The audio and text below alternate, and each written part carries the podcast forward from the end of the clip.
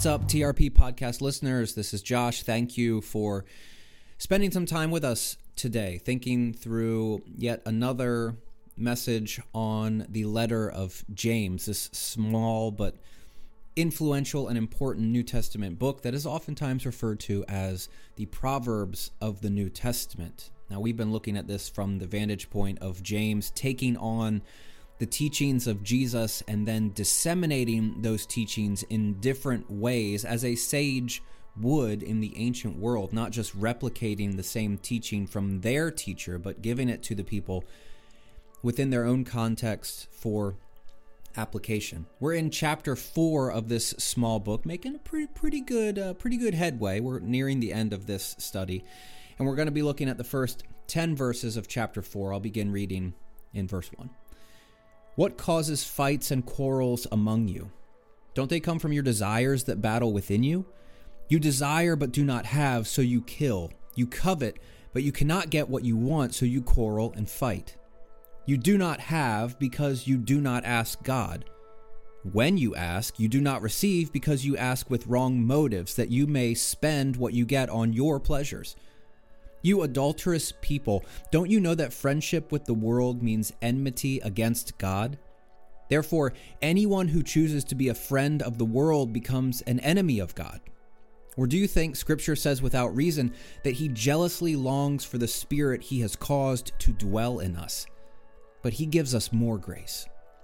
That is why Scripture says God opposes the proud, but shows favor to the humble. Submit yourselves then to God. Resist the devil, and he will flee from you. Come near to God, and he will come near to you. Wash your hands, you sinners, and purify your hearts, you double minded. Grieve, mourn, and wail. Change your laughter to mourning, and your joy to gloom. Humble yourselves before the Lord, and he will lift you up.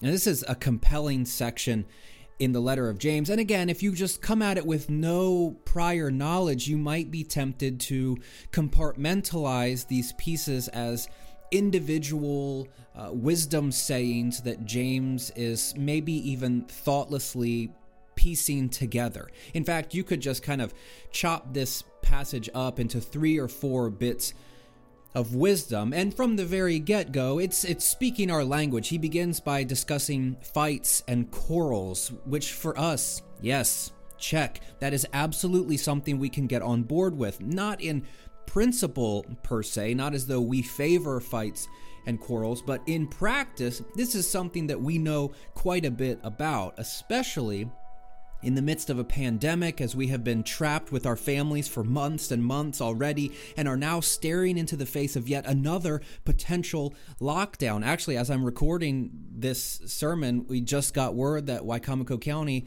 has decided to go all virtual for school again for the next handful of weeks. It's it's it's this moment where we are faced with with real difficulties. Now, I, I know if, if you were listening closely, you heard me say that we have been trapped with our families when really I meant that we have had the divinely appointed opportunities to spend time with with our families. Uh, there has been, in fact, a lot of good over the last eight or so months where uh, just being able for me to spend time with Kate and the boys and uh, just have opportunities to be with them when I, I wouldn't uh, in in any other scenario with with school and summer and and even going into back to last spring. We spent a lot of time together. But as you know it's been hard. It has broken many of us at least for a time. Perhaps we have had our fair share of fights and quarrels with those that we love I would argue that the passage it escalates a bit too quickly for most of us. Uh, James begins by asking the question, "What causes fights and quarrels among you?" And we might be tempted there, uh, not understanding that James is going to continue to answer this. We might want to to jump in and say, "Well, it's this person over there or this comment on Facebook," or we begin to shift blame.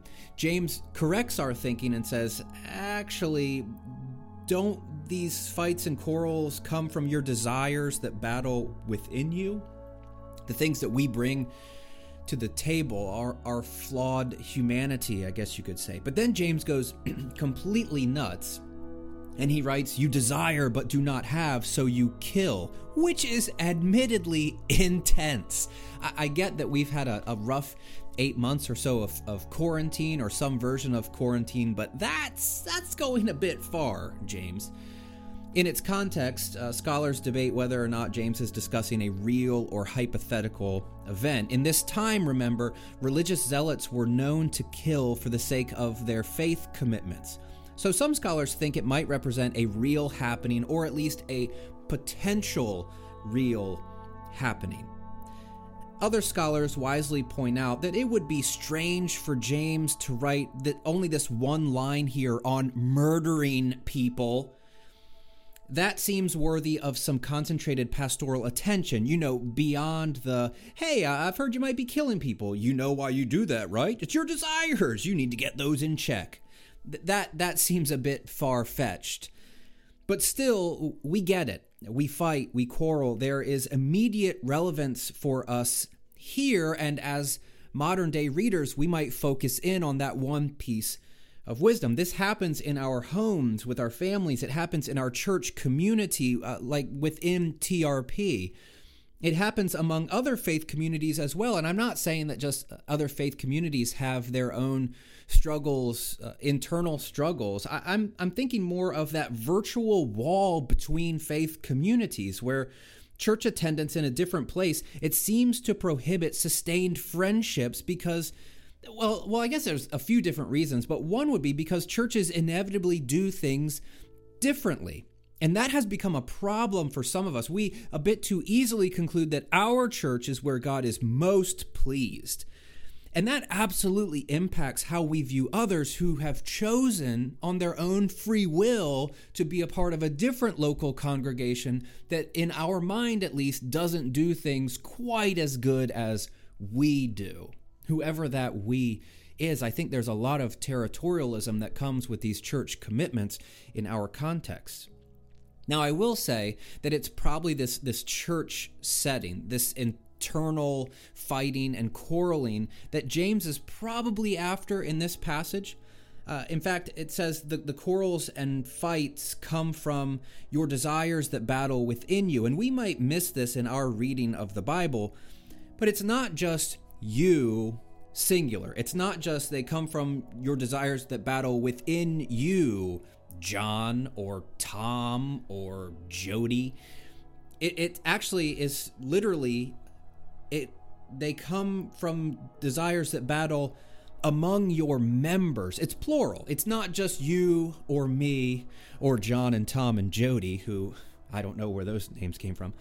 It's our communities and it's prevalent. It, it still is. And we would do well to reflect on our participation in this process of bringing fights and quarrels into our communities. So when we come to the book of James, we might focus on this this bit of teaching and uh, miss its plural you, miss its among its members, think about ourselves, and then just move on about our day. Another potential focus in this passage could be the bit on unanswered prayer. And I made a joke on Sunday that totally bombed where I was half tempted to start singing the Garth Brooks song about unanswered prayer, I gotta tell you, it's really hard to do any sort of comedy when you have a mask covering half of your face. Nobody can see my facial expressions. They're looking at me like I'm an idiot. I can't see how they're responding. It's a it's a it's a weird time. But anyway, James writes, "You don't have because you don't ask." Now, if you just read that line, you might be inclined to think that the problem is that people aren't praying and that James is pointing this out. But then in the very next line, he adds, When you ask, you don't receive. So they are praying. Clearly, they're asking for something. It's just that according to James, they're asking for the wrong things. He's saying here, you don't have because you don't ask, with the implication being you don't ask for the right things. Because if you did, you'd get them. Remember in chapter 1, James has already taught if any of you is lacking in wisdom, ask God who gives to all generously and ungrudgingly, and it will be given to you. It almost seems formulaic. If you need wisdom, ask God, and God will give you wisdom. Now, that doesn't mean that you can't study for the test, ask God for wisdom, and then pass the test. That's not what this is about. It's not saying you don't have to put in any work, but there's there's a a uh, an ungrudging gift from God to grant us wisdom to know how to proceed in certain situations. Scot McKnight writes here uh, that prayer is depicted in this passage as capital or currency, and the prayers have spent all of their requests on the wrong things. James notes in this passage that they're not only asking for the wrong things, though, they're also asking for the wrong things in the wrong ways, according to the wrong motives, to the wrong ends. Again, another New Testament scholar, Luke Timothy Johnson, says that the gift giving God is here manipulated as a kind of vending machine precisely for our purposes of self gratification. Now, again, we could look at these couple of verses here and focus on them because prayer is a hot topic. We could come at this from a philosophical or a theological standpoint or just a practical standpoint. For example, we could just stop here and simply ask, What are we praying for? How are we praying for those things? What are our motivations? What are our desired ends. You could even take two steps back and just say, Are we even praying? TRP is a really nerdy community, and sometimes we we kind of go and look at things from thirty thousand feet above. And I think for some of us, this is a point of struggle. What does what does prayer look like, and what does it do? Who is it meant to inform? Does it change God's mind? Does it change us? How do we how do we reconcile all of these deep questions that we have of this passage? Now, I'm going to leave those there and just kind of let your mind wander a bit. And I would encourage you to, to think through this, this passage and, and do some self uh, assessment on your, your prayer life and begin to ask the difficult questions. If you want to unpack that, please feel free to drop me an email or uh, shoot me a text or a Facebook message or whatever. I'd love to unpack what this might look like for you in your lives. There's another um, bit of this larger passage, though, that, that caught my attention. I would actually even say it probably caught my attention more than others. Uh, and it's the contrast between friendship with God and friendship with the world for many of us, this was definitely a theme of our previous church life. And here, I'm really targeting the churched crowd, the former youth group attendees in our congregation, in our midst, the people that can identify with some of these scenarios that I'm about to unpack for you. We might flash back to those youth group bonfires fueled by our worldly CDs, right? And this is this is a, a timestamp. For me, it was CDs. For other people, it might have been tapes or records or uh, different forms. But there's all sorts of stories of youth groups gathering to burn their secular music because that was of the world. And if you listened to Eric Clapton, then you were destined for hell. Uh, we also have a, a similar sort of um, moment where we would fold up pieces of paper uh, that were written by us as 15 year olds with certain worldly sins scrawled on one side and perhaps throw them into a bonfire or nail them to a cross or, or some form of, of penance where we would uh, try to purge ourselves of these worldly things. My friend tells a great story about a youth group message that climaxed with the students writing their sins on a piece of paper and then placing them in a metal bucket that was strategically placed in the middle of the sanctuary. And after the students very earnestly deposited the notes with their secret sins written on them, the youth pastor ceremoniously lit the contents of the trash can on fire. It was meant to symbolize God's removal of the chains of their bondage, as if to say, These will never hold you again. Now, there's a lot of problems with this example, but the one I'll tell you about is very pragmatic. The sanctuary was carpeted And as you can imagine, this did not end well. Students screaming, the metal bucket smoking, the smell of singed Berber carpet right beyond the top of the three point line in the sanctuary, which also doubled as a basketball court during the week. Rather than providing a sense of cleansing, the students were actually given a very tangible reminder of their sins every time they entered the sanctuary from that day on. The burned marks on the carpet held all of their secrets.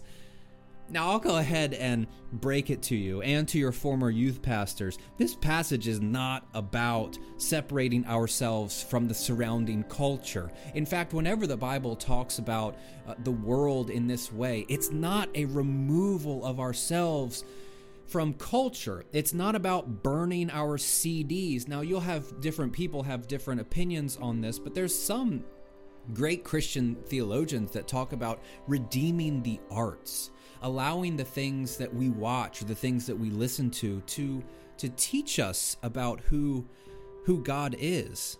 This passage is not about only watching stuff on Godflix. Is that what it's called? Godflix or GodTube or any, any just overtly Christian media. It's not saying that we can't watch TV. It's not about our wardrobe. It's not about the clothes that we wear. It's not about our bathing suit choices. It's not about purity culture. It's not about enjoying secular things. Whatever that whatever that means. This whole idea of the divide between the sacred and the secular.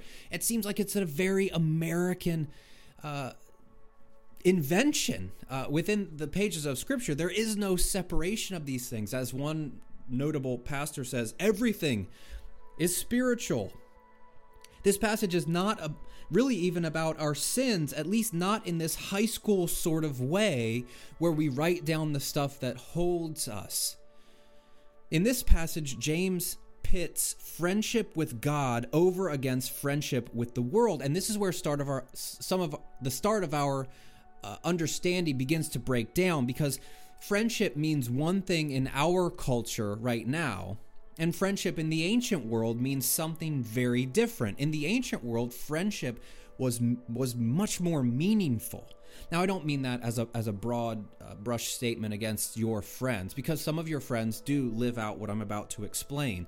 But in the ancient world, the way that they talked about friendship, it was a committed relationship. It was akin to a covenant. James is not simply saying don't sin, as if every time you listen to Eminem, you are befriending the world and you need to need to repent and become friends with God again. He's saying don't reject God. Don't walk away from God. Don't break your covenant to God. Don't pursue your own personal gain. Don't befriend the world by enacting a committed relationship by enacting a covenant that turns your back on your former commitments to God. Now, again, we could look at any of these passages that I've just outlined.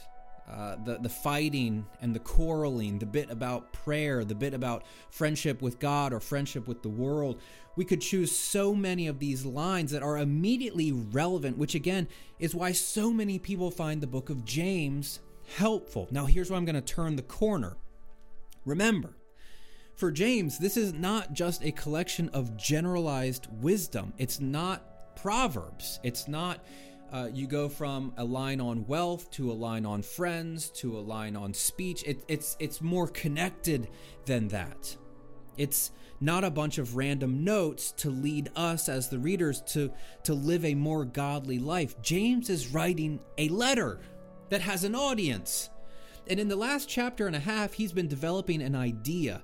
The idea is basically the leaders of the Jewish Christian community are stirring stuff up. They've been speaking inappropriately in chapter 3. They've been starting controversies and creating dissension, again, chapter 3. They've been guided by their own bitter envy and selfish ambition. They have not chosen godly wisdom, they've chosen something entirely different. And now in chapter 4, they're starting fights. They might even be killing people. There's at least this undercurrent of, of potential violence that's there against the people who disagree with them or the people, maybe better, who stand in their way of advancement. These leaders are placing their own desires ahead of the community. They're not seeking the best interest of all. They are not humble, they are proud. So then James concludes, in light of all of this, probably to this group of leaders in the community, he says this Submit yourselves then to God. Resist the devil, and he will flee from you. Come near to God, and he will come near to you. Wash your hands, you sinners, you, you leaders who are stirring up uh, dissension among the people. Wash your hands and purify your hearts, you double minded. Looking back to chapter 1 that talks about uh, people should not think that they w- would receive anything because they are double minded in their ways. Grieve, mourn, and wail, he says. Change your laughter to mourning and your joy to gloom. Humble yourselves before the Lord, and he will lift you up. James's concern here is focused on this group of people, and it is very much a pastoral concern. It's not evangelical in the sense of he's uh, doing an altar call here submit yourselves then to God, people who have never heard the gospel message. He's not dimming the lights and asking people to repeat the sinner's prayer for the first time. He's talking to the leaders of the community, so his concern is restorative.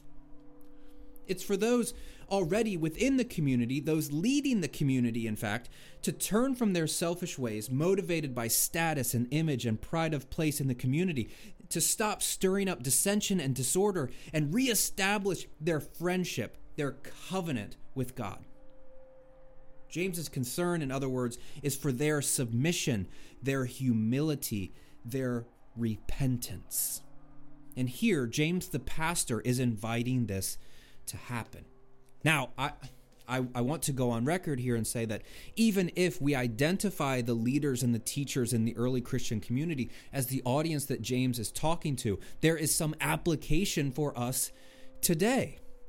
Because as we pointed out, we can identify with a lot of these different categories fighting, quarreling, uh, our prayer life, and how we have sometimes bad motivations that are leading us to, uh, to those to seeking our own ends, our own pleasure, and I don't mean that in a in a weird way. Just our own.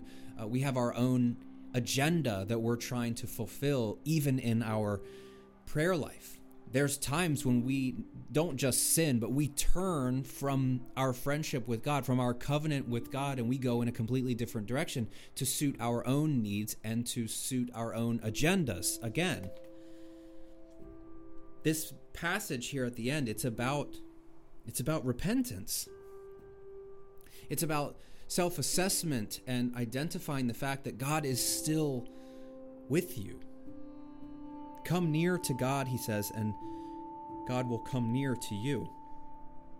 I was having a conversation with someone the other day. It was it was a great conversation. It was one of those uh, conversations that was life giving to me as a pastor. She was asking great questions. We were diving into the Bible, we were exploring ideas together. At one point, she made an offhanded comment about how TRP doesn't really talk a lot about sin.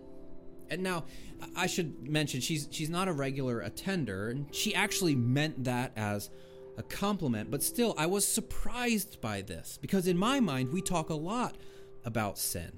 But what she said, it, it got me thinking. It stuck with me maybe for her, it, it looks different than what most of us got when we were growing up. Maybe this is what she meant as a compliment. Because what I got as a kid growing up was something very similar to a bucket of sins on fire in the sanctuary. All of my lust, all of my pride, all of my shame, all of my guilt, these things that had to be continually surrendered to God and set on fire. I think as I have um, matured, that might be the wrong word, as I have uh, developed over time, as I have grown, there's another way to think about sin as well. And it's not to the exclusion of what I've just said, that's important. But we can also think about sin in terms of the things that we don't do. It's not just the things that we do, but the things that we don't do. Some people call these the sins of omission as opposed to the sins of commission. but the sin of not living in a way that embodies the life Jesus lived, or not loving God with everything we have, and not loving our neighbors, not standing up against injustice, not including others, not being continually transformed, continually growing, continually moving in our relationship with Jesus. I hope each week to invite you back into this way of following Jesus. That is, to reorient our lives around our Savior, because following Him is not just about not doing things, it's so much more. Again, it's not to the exclusion of that. There are absolutely things that we need to purge from our lives fighting, quarreling, praying with wrong motivations, praying with selfish uh, agendas in mind, be befriending the world, not in terms of like the secular things that we um, that we enjoy, movies and TV and and music. I mean, we we go towards the agenda of our self and our selfish motivation and our bitter envy. We give in to that. Now, this passage in, in James, I think, it does bring us back to the concept of, of repentance in a much more straightforward way. It brings us back to self reflection and self assessment of depending on the Spirit to lead us. And it does that in, in really familiar ways. So, whether you're a leader in a faith community or not, I don't think this passage is just about me or just about Susie or just about elders or other pastors. I think that it can be applied for all of us as we face this question Are we repentant?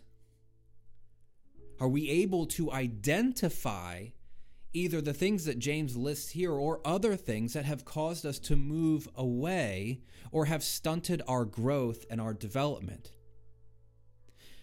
I will say it's sometimes difficult to accept something so simple as James is teaching here, where he says, Humble yourselves before the Lord, and he will lift you up.